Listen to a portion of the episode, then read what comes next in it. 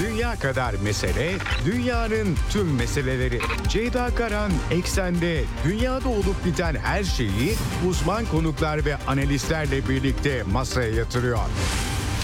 Dünyadaki meseleleri merak edenlerin programı Ceyda Karan'la Eksen hafta içi her gün saat 16'da Radyo Sputnik'te.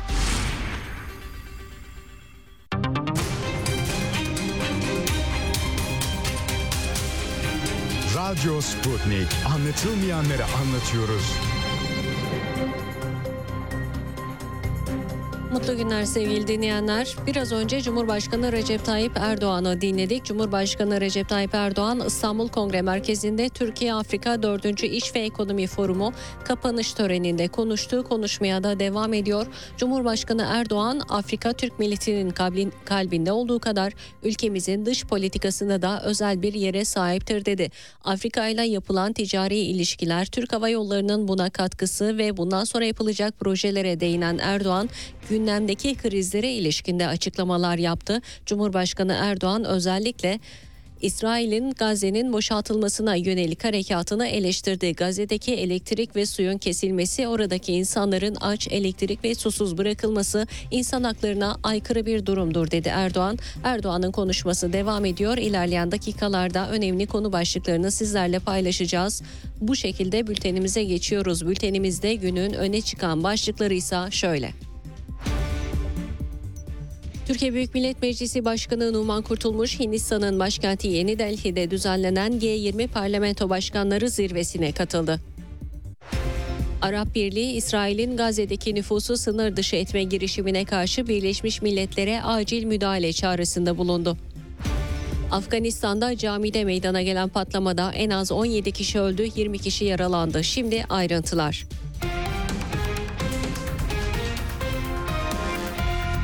Türkiye Büyük Millet Meclisi Başkanı Numan Kurtulmuş, Hindistan'ın başkenti Yeni Delhi'de düzenlenen G20 Parlamento Başkanları Zirvesi'ne katıldı. Kurtulmuş burada yaptığı konuşmada bugün Mescid-i Aksa'da yapılan saldırılara değindi. Saldırıları şiddetle kınadığını dile getiren Kurtulmuş, yasa dışı yerleşimcilerin mülk gaspları ve kutsal mekanlara saldırıların asla kabul edilemeyeceğini vurguladı. Sivillere karşı yapılan her türlü saldırıyı kınadıklarını aktaran Kurtulmuş, siviller arasında hiyerarşi yaratılması ırkçılık ve ayrımcılığın yeni tezahürüdür dedi.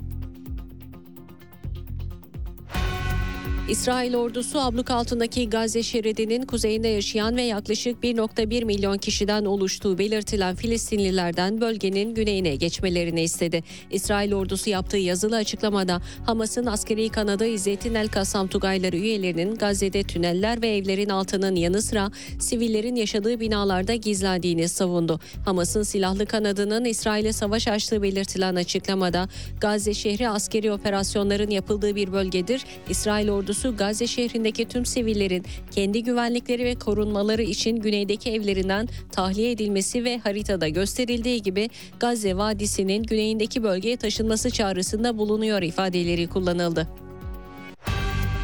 Arap Birliği İsrail'in Gazze'deki nüfusu sınır dışı etme girişimine karşı Birleşmiş Milletler'e acil müdahale çağrısında bulundu. Arap Birliği İsrail ordusunun bu sabah Gazze sakinlerine yaptığı evlerini boşaltmaları ve güneye gitmeleri yönündeki çağrısı üzerine yazılı bir açıklama yayımladı. Açıklamaya göre Arap Birliği Genel Sekreteri Ahmet Ebu Gaid, Birleşmiş Milletler Genel Sekreteri Antonio Guterres'e acil bir mektup gönderdi. İsrail'in abluk altında tuttuğu Gazze halkından evlerini boşaltmalarını istediğine işaret eden Ebu Gaid, İsrail'in yeni bir savaş suçu planladığını ve buna engel olmak için Birleşmiş Milletler'in siyasi ve psikolojik ağırlığını koyması gerektiğini vurguladı. Türkiye Dışişleri Bakanlığı da İsrail'i kınadı. 2,5 milyonluk Gazze halkının son derece sınırlı bir alanda göçe zorlanması, uluslararası hukukun açık ihlali olduğu gibi bunun insanlıkta da yeri yoktur açıklaması yapıldı. Putin'den İsrail'in olası kara harekatına ilişkin uyarı geldi. Rusya Devlet Başkanı Vladimir Putin, İsrail-Filistin çatışması ile ilgili açıklamalarda bulundu. Putin, İsrail ordusunun Gazze şeridine yönelik kara harekatı düzenlemesi halinde bunun ağır sonuçlar doğuracağı ve sivil can kayıplarının kabul edilemez olacağı uyarısında bulundu. Afganistan'ın Baglan vilayetinde camide meydana gelen patlamada en az 17 kişi öldü, 20 kişi yaralandı. Yerel kaynaklara göre Baglan şehrinde camide patlama meydana geldi.